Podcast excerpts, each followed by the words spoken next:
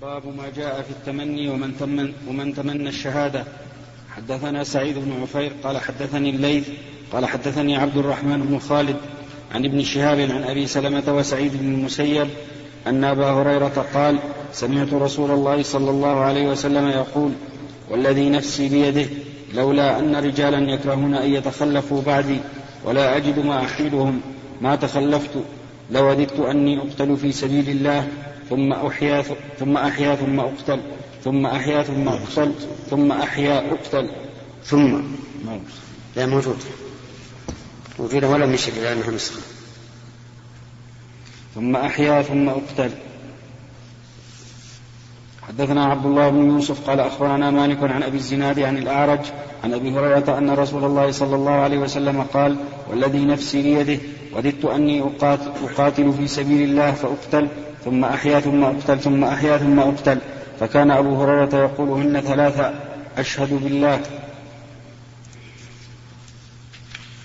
طيب كم من أنت وددت إني لأقاتل في سبيل الله. فأقتل. ثم أحيا فأقتل. ثم أحيا ثم أقتل.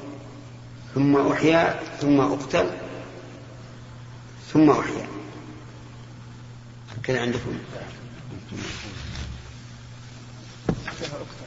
نعم. آخرها ثم أقتل لا عندي أنا. أقتل لا أقاتل الأولى عنا وذكر وأني أقتل مش أقاتل لا لا أقاتل. إذا كان فأقتل وددت إني لا أقتل. هذه واحدة خمسة. آه، الثانية فأقتل ولكن عندنا أصح لا أقاتل عندنا أربعة بس. لا ما علشان علشان لا أقاتل في سبيل الله فأقتل. لا قال لا أقتل في سبيل الله فأقتل ولم يقل فأحيا. فسد المعنى المهم أقتل أول ثم أحيا ثم أقتل ثم أحيا ثم أقتل ثم أحيا ثم أقتل ثم أحيا. أربع لكن فيه نسخة عندي. إنها ثلاثة فأقتل ثم أحيا ثم أقتل ثم أحيا ثم أقتل. ثلاثة واللي عندك مصطفى؟ أربعة شيخ أنا أقاتل في سبيل أقتل ثم أحيا ثم أقتل ثم أحيا ثم أقتل. نعم. الشاهد هذا التمني وتمني الشهادة. وقد ورد في تمني الشهادة أن من تمنى الشهادة بصدق فإن الله تعالى يعطيه منزلة الشهداء ولو مات على فراشه. جاء هذا في صحيح مسلم. والتمني هو الطلب لكن فرقوا بينه وبين الترجي بأن التمني أشد إلحاحا من الترجي. ولا يكون إلا في الأمر الصعب أو الأمر المستحيل. أما الترجي فإنه أقل إلحاحا من المترجي ويكون في الأمر القريب. يكون في الأمر في الأمر القريب. فمثلا لو اشترى سلعة وقال وقيل له لما اشتريت؟ قال لعلي أربح. هذا ترجي. وفي قول الشاعر ألا ليت الشباب يعود يوما فأخبره بما فعل المشيب؟ هذا تمني نعم. فتمني الشهادة يعني طلبها بشوق ومحبتها والرغبة فيها. نعم.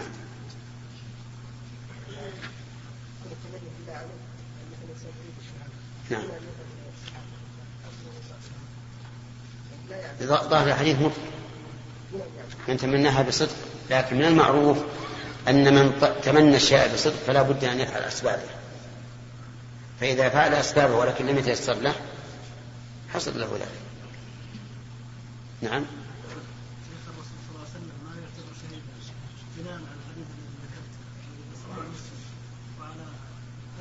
ذكر الزهري الزهري رحمه الله ذكر أن النبي صلى الله عليه وسلم مات شهيدا. ولكنه لا شك أن مقام النبوة أفضل من مقام الشهادة. إلا أن يقال لا مانع من أن ينال عليه الصلاة والسلام المقامين مقام الرسالة ومقام الشهادة. وهذا كما قال بعض المتحذلقين قال إن إنكم تقولون أفضل هذه الأمة أبو بكر. مع أنه جاء في الحديث عن الرسول عليه الصلاة والسلام. ولكن عيسى من هذه الأمة وهو أفضل من أبي بكر. فنقول عيسى مقامه ليس مقام صحبة بل هو مقام نبوة فهو من أولى من أولي العزم من, من أولي العزم. لكنه يتبع الرسول عليه الصلاة والسلام لأن الله أخذ عليهم الميثاق على الأنبياء. أنه إن جاءه رسول مصدق لما معهم ليؤمنون به ولينصرون كما أن بعضهم ادعى أنه صحابي يعني عيسى. قال لأن النبي صلى الله عليه وسلم اجتمع به ليلة المعراج وهو مؤمن بالرسول عليه الصلاة والسلام فيكون صحابيا فهو أفضل من أبي بكر. فيقال هذه حالة السماء غير حال الأرض. وإلا لقلنا كل الأنبياء الذين مر بهم صحابة وقد يقال بالفرق بأن عيسى حي والأنبياء الآخرون أموات. لكن على كل حال لا لا ينبغي أن يقال هذا ولا هذا. يقال عيسى رسول من الله من أولي العزم فهو في مرتبة أعلى من هذا كله. نعم.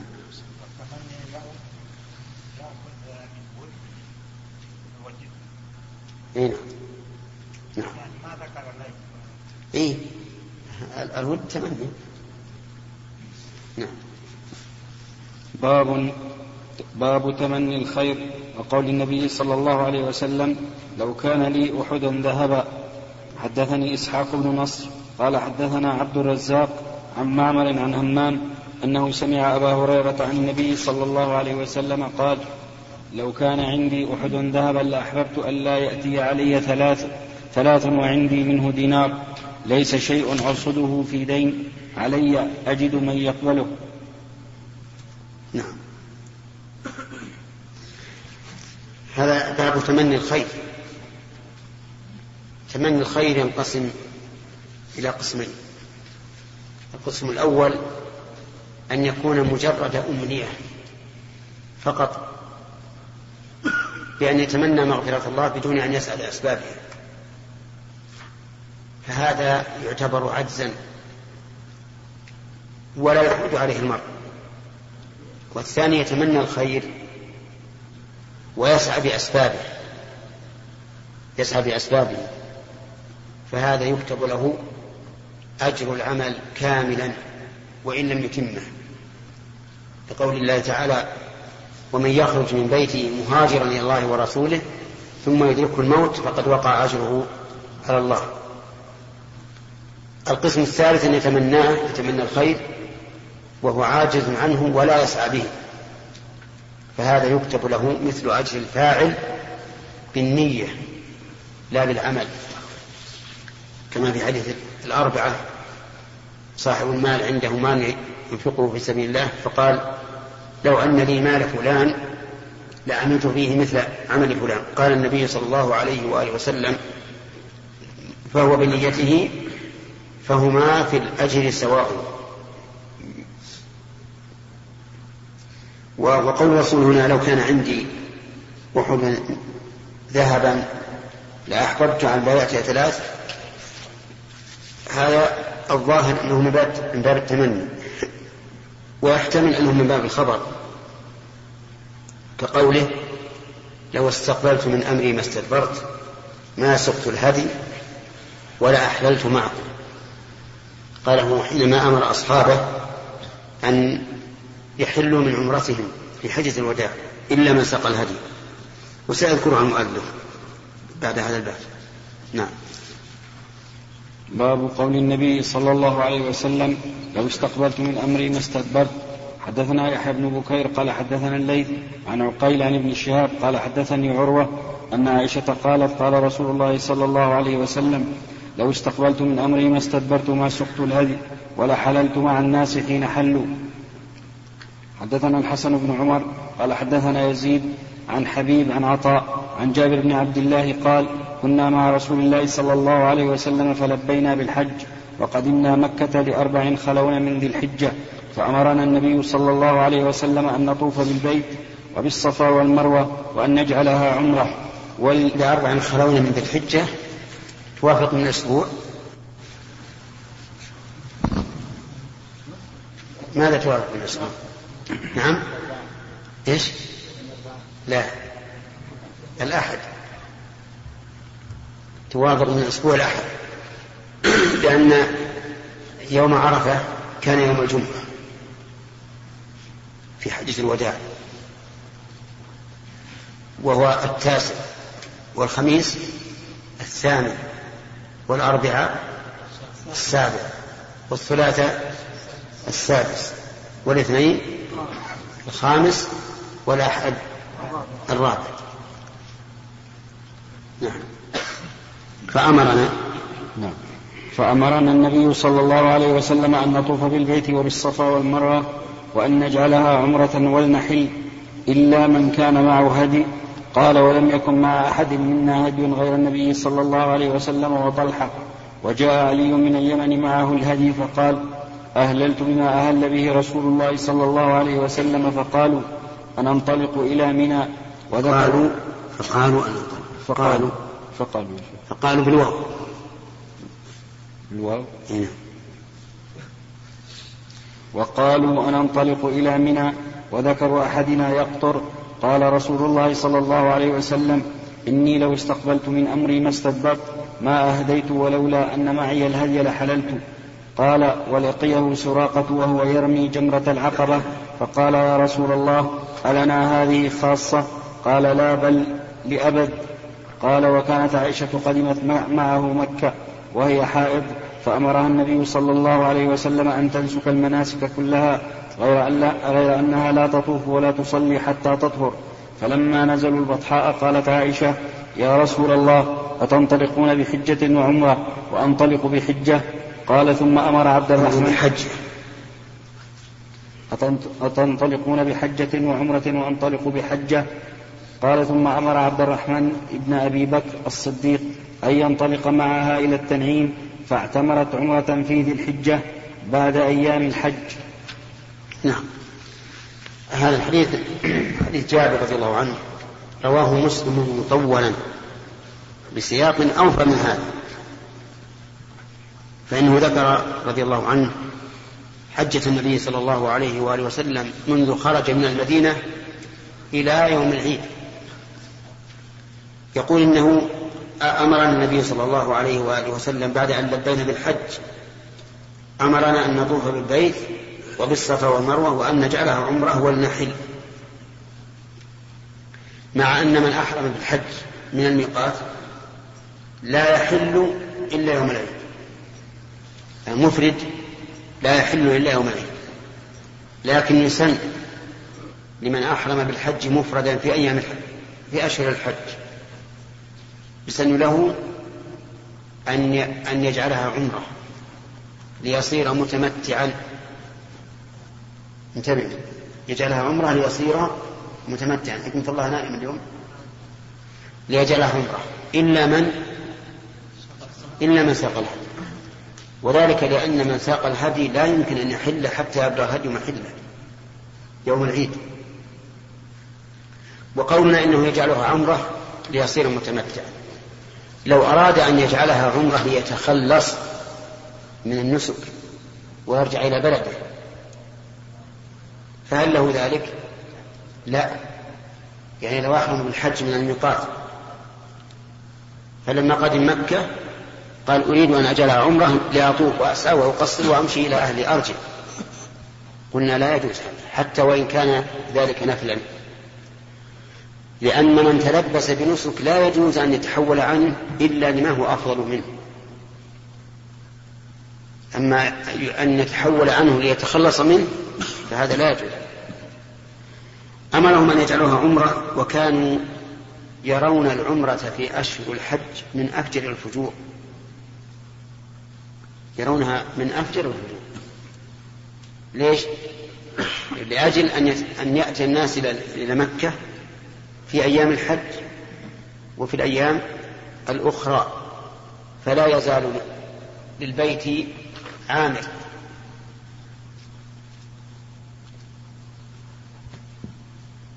فقالوا يا رسول الله نجعلها عمرة وقد سمينا الحج. قال افعلوا ما أمركم به. حتى قالوا هذه المقالة. قال ننطلق إلى منى وذكر أحدنا يقطر. يعني يقطر منيا من أهله. لأنهم إذا حلوا من العمرة حل لهم كل شيء حتى النساء. وقالوا ذلك على سبيل المبالغة. على سبيل المبالغة. وإلا من المعلوم أنهم لن يخرجوا على هذه الحال لكن على سبيل المبالغة وتقبيح هذه الحال لأنهم كما قلت يرون العمرة في أشهر الحج من أفضل من أفضل الفجور ويقولون إذا عفى إذا عفى الأثر وبرأ الدبر ودخل صفر حلت العمرة لمن اعتمر. شوف كيف؟ إذا برأ الدبر دبر الإبل من الحمل. يعني بعد الرجوع من الحج. وعفى الأثر يعني أثر طرق خفاف الإبل في البر. ودخل صفر حلت العمرة لمن اعتمر. وصفر هذه قال بعض العلماء لأنهم يأخذون بالنسي يجعلون المحرم صفرا وصفر المحرم. المهم أن الرسول أمرهم حتى قال عليه الصلاة والسلام لو استقبلت من أمري ما استدبرت ما أهديت ولولا أن معي الهدي لحلفت. قال ذلك خبرا أو تمنيا. خبرا ليطيب قلوبهم ويسهل الأمر عليهم. وهو صادق عليه الصلاة والسلام. لو أنه علم أنهم سوف يحز ذلك في نفوسهم ويشق عليهم لفعل ما هو أهون عليهم كما أفطر في رمضان من صيامه دفعا للمشقة على أصحابه.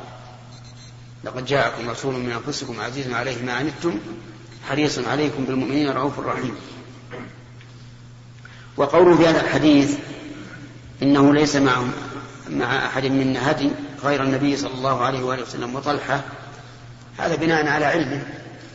وإلا فإن عامة الأغنياء من الصحابة كان معهم هدي وفي قوله يا رسول الله هذه خاصة لنا؟ قال بل لأبد الأبد.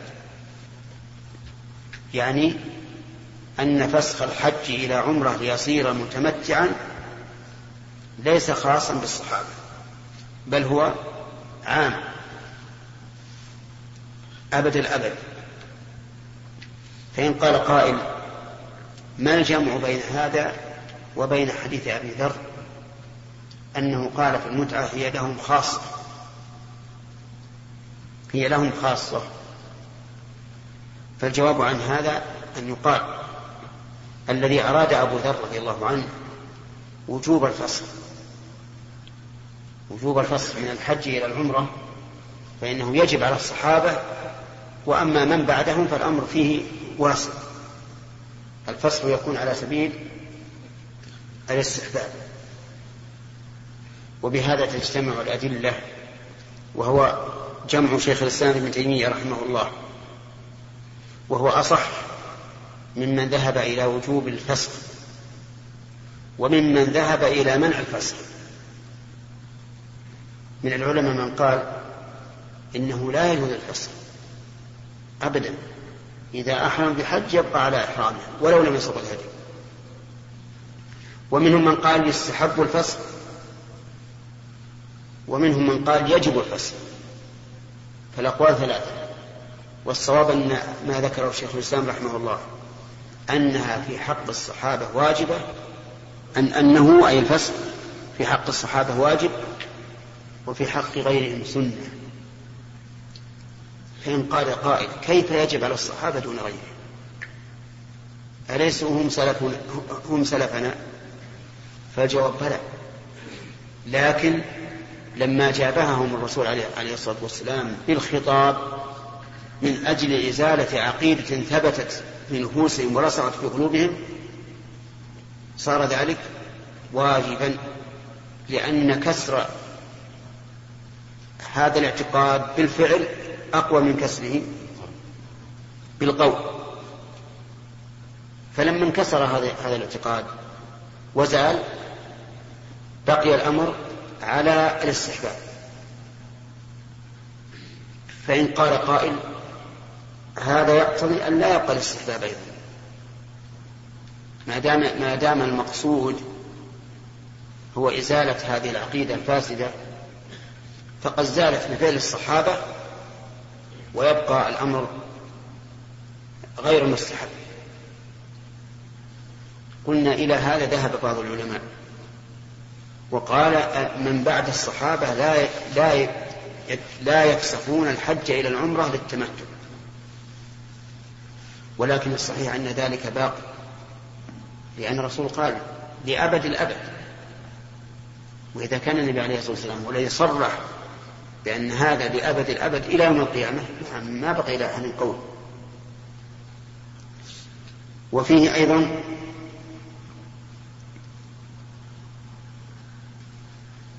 ما كان عليه النبي عليه الصلاة والسلام من حسن الخلق.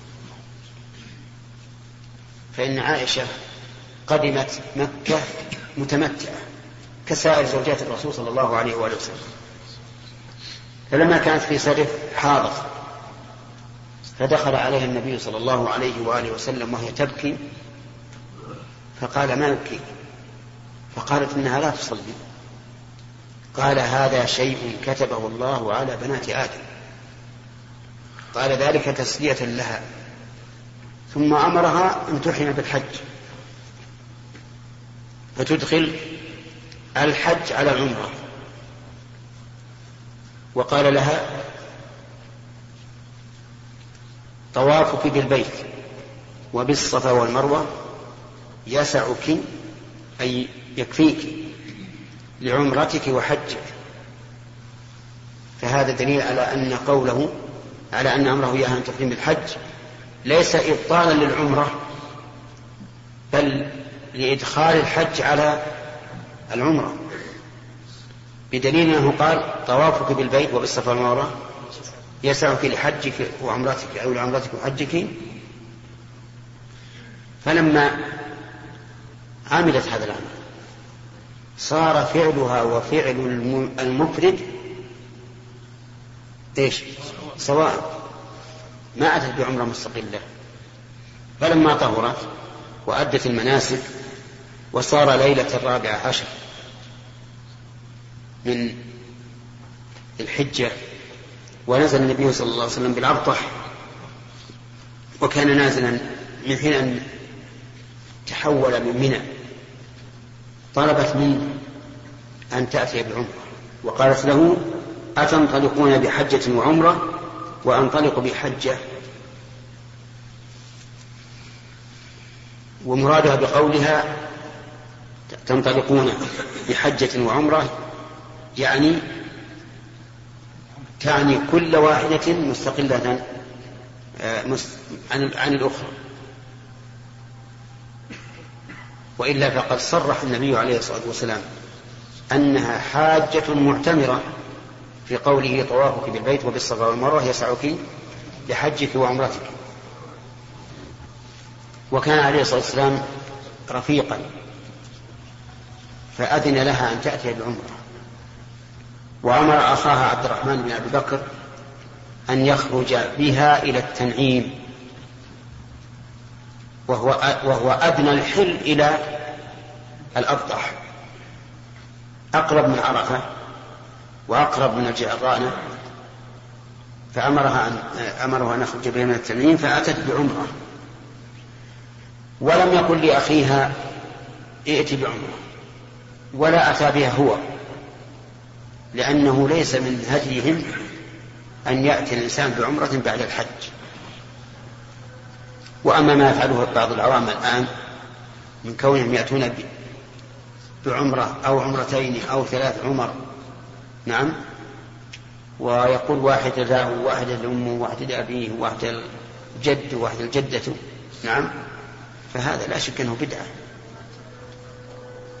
لو كان خيرا لسبقونا إليه. العالمين وصلى الله وسلم على نبينا محمد وعلى آله وصحبه. قال البخاري رحمه الله تعالى باب قوله صلى الله عليه وسلم ليت كذا وكذا. حدثنا خالد بن مخلد قال حدثنا سليمان بن بلال قال حدثني يحيى بن سعيد قال سمعت عبد الله بن عامر بن ربيعة قال قالت عائشة أرق النبي صلى الله عليه وسلم ذات ليلة فقال ليت رجلا صالحا من أصحابي يحرسني الليلة إذ سمعنا صوت السلاح. قال من هذا؟ قال سعد يا رسول الله جئت أحرسك. فنام النبي صلى الله عليه وسلم حتى سمعنا غطيطة. قال أبو عبد الله وقالت عائشة قال بلال ألا ليت شعري هل أبيتن ليلة بواد وحولي إذخر وجليل؟ فأخبرت النبي صلى الله عليه وسلم.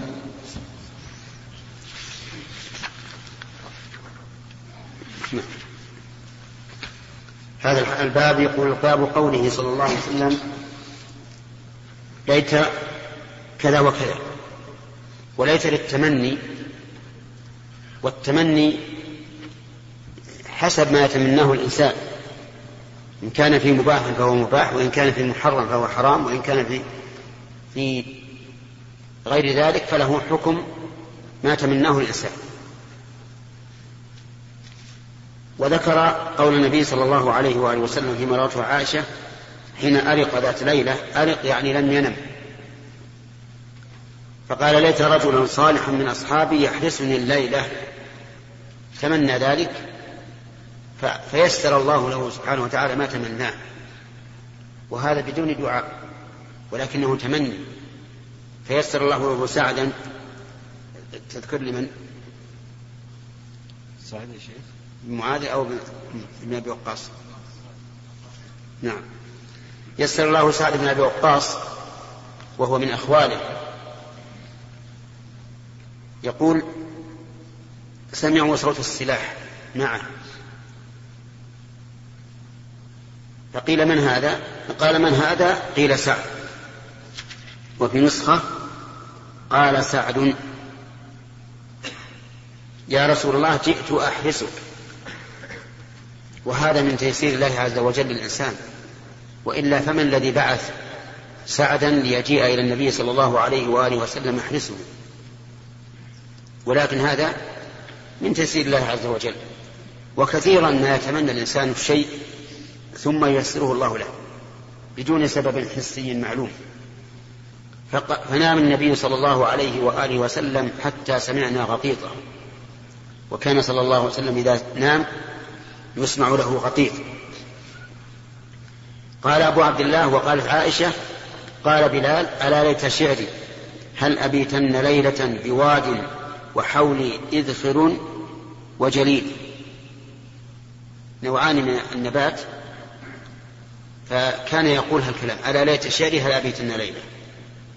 والظاهر أن عائشة رضي الله عنها قالت ذلك حينما أقره النبي صلى الله عليه عليه, وآله وسلم حينما أخبرته أن بلالا قال هذا فأقره النبي صلى الله عليه وآله وسلم فدل ذلك على أن تمني الإنسان الشيء المباح لا يعد نقصا ولا ذنبا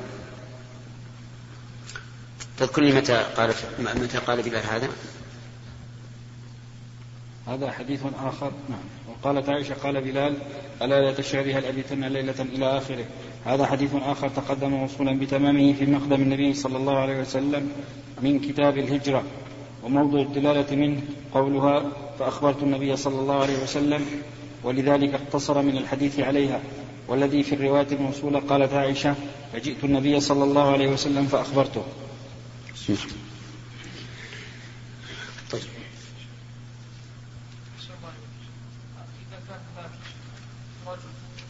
هذا الرجل يتعدى إلى سواء كان أو انه القاضي الوحيد في هذه البلده فهل يجب يا شيخ عليه ان يتخذ حارسا اذا كان يخشى عليه شيء؟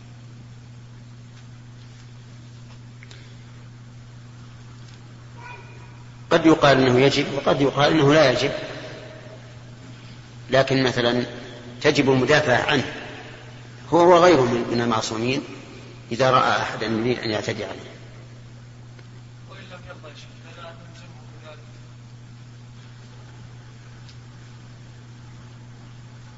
ما كيف تجب يمكن يقول أنا أنا أرضى حراسة الله عز وجل ولا أحتاج لحراسه احد نعم.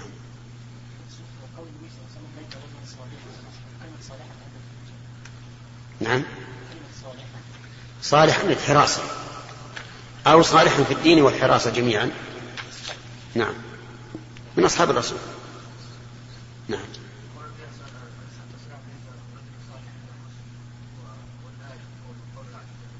نعم.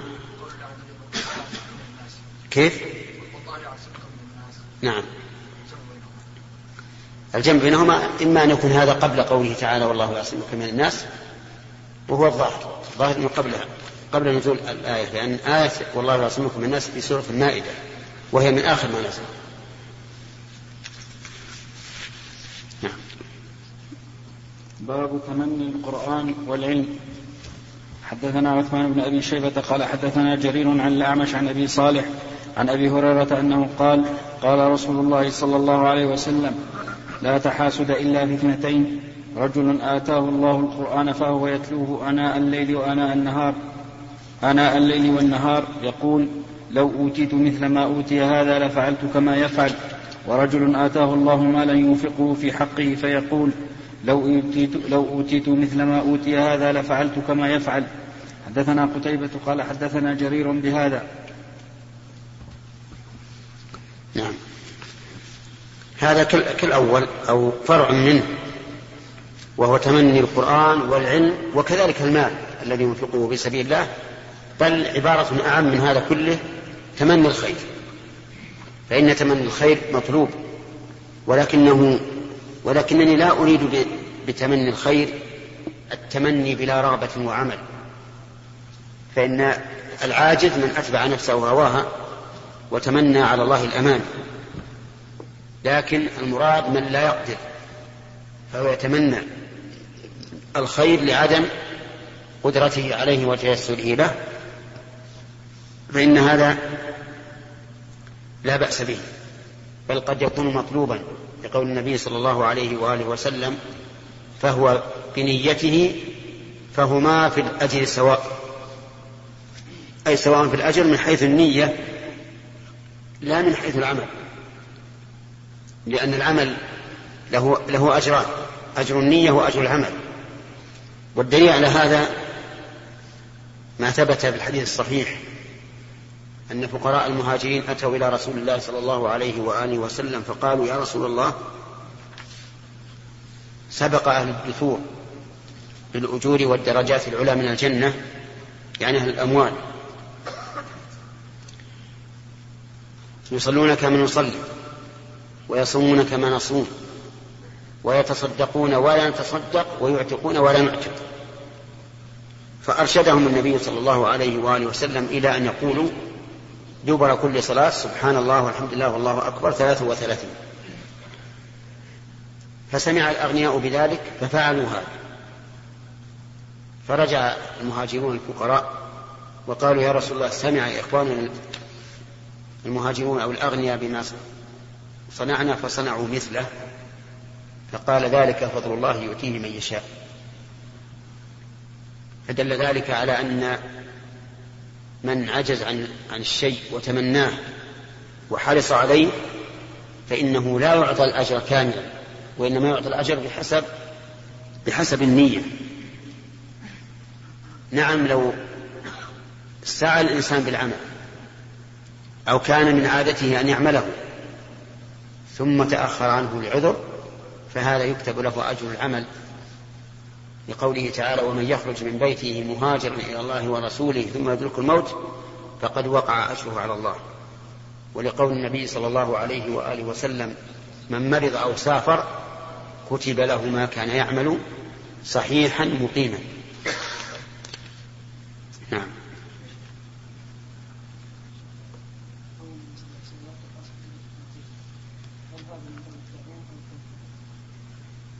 هذا من باب التعيين. وقوله لا تحاسد يعني تحاسد غبطة كما مر علينا فيما سبق في قول, في بلفظ آخر لا حسد إلا اثنتين. فهذا حسد الغبطة وليس حسد العدوان. فإن حسد العدوان محرم حتى بأذى. لا لا أذكر شيئا سواه. نعم؟ نعم. نعم. الدعاء يكون بلفظ الدعاء بأن يقول يا رب هيئ لي رجلا صالحا أو ما أشبه ذلك.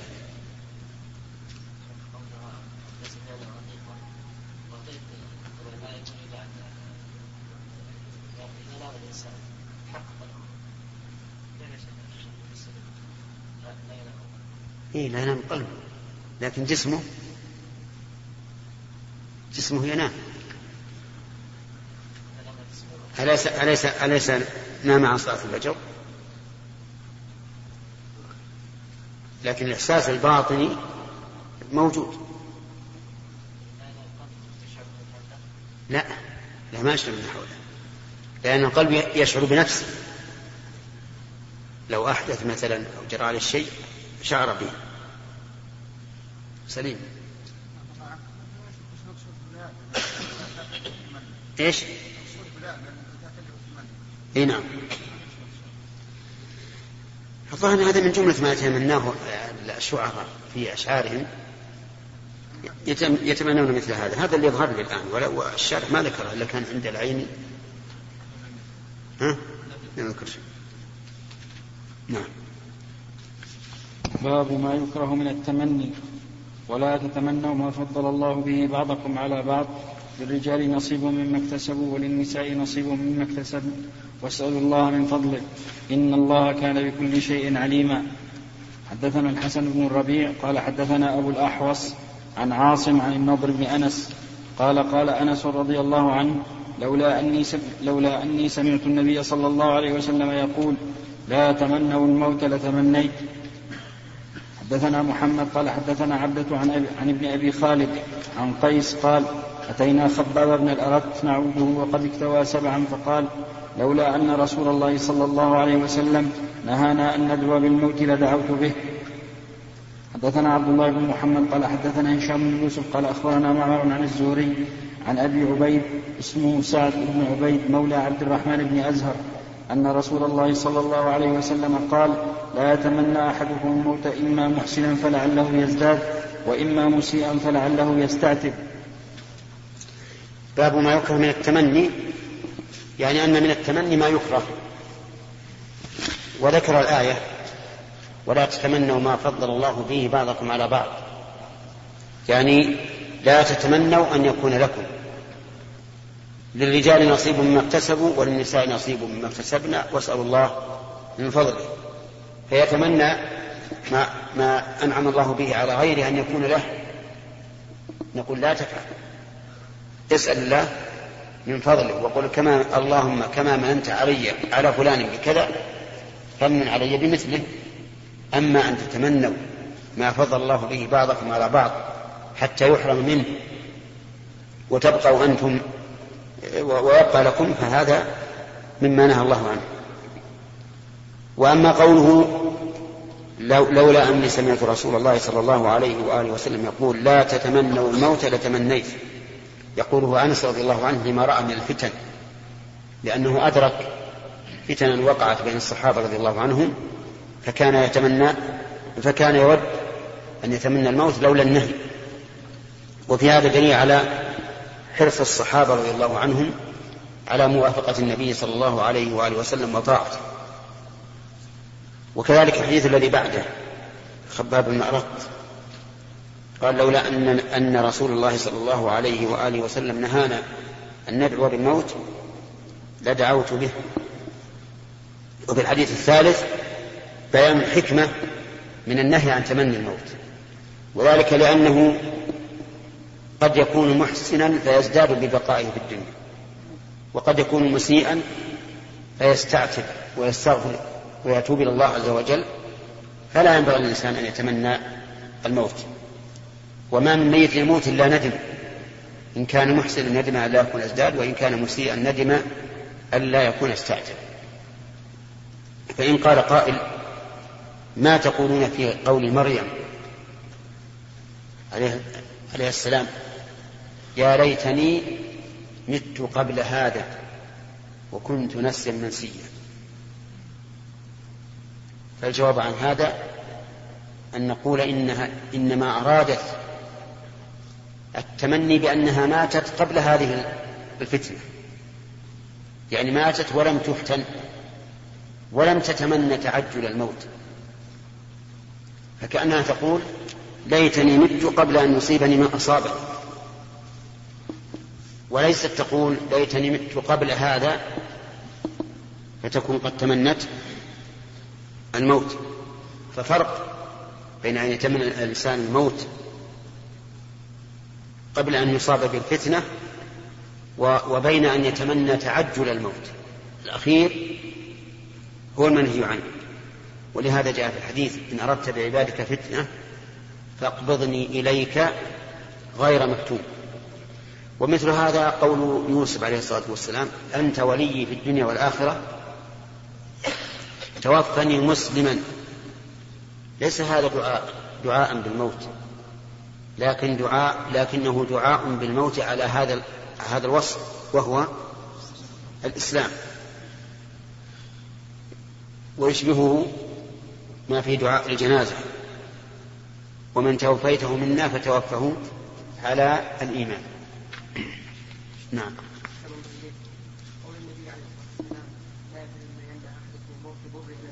نعم. نعم. هل للإنسان أن يدعو بهذا إذا توقع الضرر لا. لأن الرسول قيده بما إذا نزل به الضرر. أما إذا كان حياته عادية وليس عليه ضرر فلا ينبغي. نعم. نعم. إيش؟ نعم.